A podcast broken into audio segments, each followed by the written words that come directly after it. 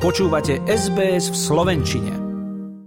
Zákonník práce a pracovnoprávna reforma, o ktorej austrálsky politici tak dlho a vášnivo diskutovali, sa na poslednú chvíľu ale predsa stala skutočnosťou po tom, čo dolná komora parlamentu schválila pozmenujúce a doplňujúce návrhy k zmene zákona. Vedúca Labour Party, pre ktorú to bol veľmi dôležitý projekt, tvrdí, že sa vďaka nemu po 10 ročí stagnácie rozhýbu mzdy. Že sa ho podarilo schváliť ešte v tomto roku, považuje za veľkú výhru. Tak pre upratovačky, zamestnancov domovou dôchodcov a centier pre zdravotne znevýhodnených, učiteľov v škôlke, ako aj pre hrdinov pandémie a všetkých ostatných každodenných hrdinov, ako ich nazval premiér Anthony Albanese. Today is a win for the heroes of the pandemic. The cleaners, the disability workers, the aged care workers, the early childhood educators, heroes of the pandemic and heroes each and every day. They got our thanks, but they deserve more than that. Snemovňa reprezentantov schválila návrh zákona pomerom hlasov 78 k 42. Ústredným bodom reformy je zavedenie tzv. kolektívneho vyjednávania, čo odborom umožní rokovať s rôznymi podnikmi v rámci tej istej zmluvy. Podľa predsedničky Rady odborových zväzov Michelle O'Neill je to významný krok k náprave nefunkčného systému pracovnoprávneho vyjednávania v Austrálii. Prinesie zmeny, vďaka ktorým sa dostanú k slovu aj odvetvia a pracovné pozície, ktoré boli príliš dlho podhodnotené, najmä zamestnania, kde väčšinu pracovnej sily tvoria ženy. This is a law that will really make a difference for working people. It's what we need to get wages moving again. And it's also important because it will make changes that mean we can deal with sectors and jobs that have been undervalued for too long, particularly jobs where the majority of workers are women. Ako ďalej dodala, aspekty reformy pracovného zákona budú prínosom pre všetkých zamestnancov, vrátane tých, ktorí pracujú v menších podnikoch a doteraz nemali dostatočne silný hlas na to, aby si dokázali presadiť napríklad flexibilné pracovné podmienky a férovú mzdu alebo aj vyjednávanie samotné. There's parts of the bill that don't apply to small business, but the other parts of the bill do. So things like being able to request flexible work, being able to have your work properly valued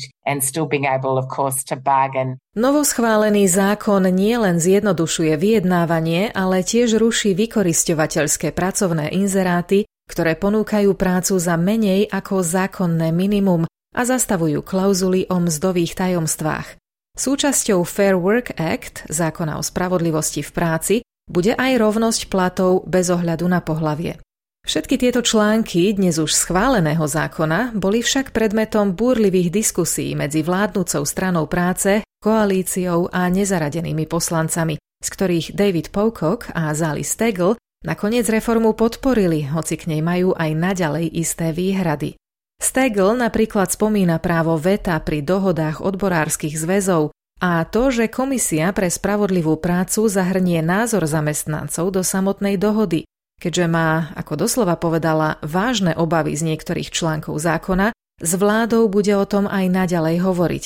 Na teraz však, citujem, počúvla hlas komunity a schválenie reformy zákonníka práce podporila. In relation, in particular, to there being a veto right to an agreement between unions and uh, allow, by allowing the Fair Work Commission to put to a vote uh, of employees an agreement reached. And I appreciate that has, that has been changed as well. So, on balance, I have grave concerns and I will continue to liaise with the government about them. But I will hear my community and support the bill. Ďalšia nezaradená poslankyňa Allegra Spenda reformu nepodporila, hoci s ňou vo svojej podstate súhlasí. Ako hovorí, vláda do nej mohla zahrnúť klauzulu, podľa ktorej sa napríklad otázka kolektívneho vyjednávania po roku prehodnotí, či skutočne priniesla zvýšenie miest, ktoré sa od nej očakáva. I'm not going to support this bill, but I think it is in a much better place than it was originally. And the reasons why I'm not going to do this is because I think that we could have achieved more had we made the multi employer bargaining piece opt in for businesses and then reviewed that in a year if it hadn't made the impact on wages that we had hoped. Reformu zákona nepodporili ani mnohé podnikateľské skupiny, ktoré namietajú, že v ničom nepomôže firmám rásť a oni si nebudú môcť dovoliť zvýšiť mzdy svojim zamestnancom, čo bude mať v konečnom dôsledku presne opačný efekt.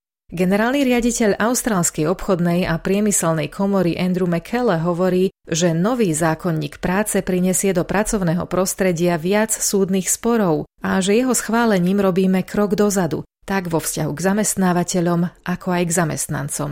Kritický je aj opozičný líder Peter Dutton, podľa ktorého je zákon predovšetkým o dynamike moci medzi lejbristami a odborármi.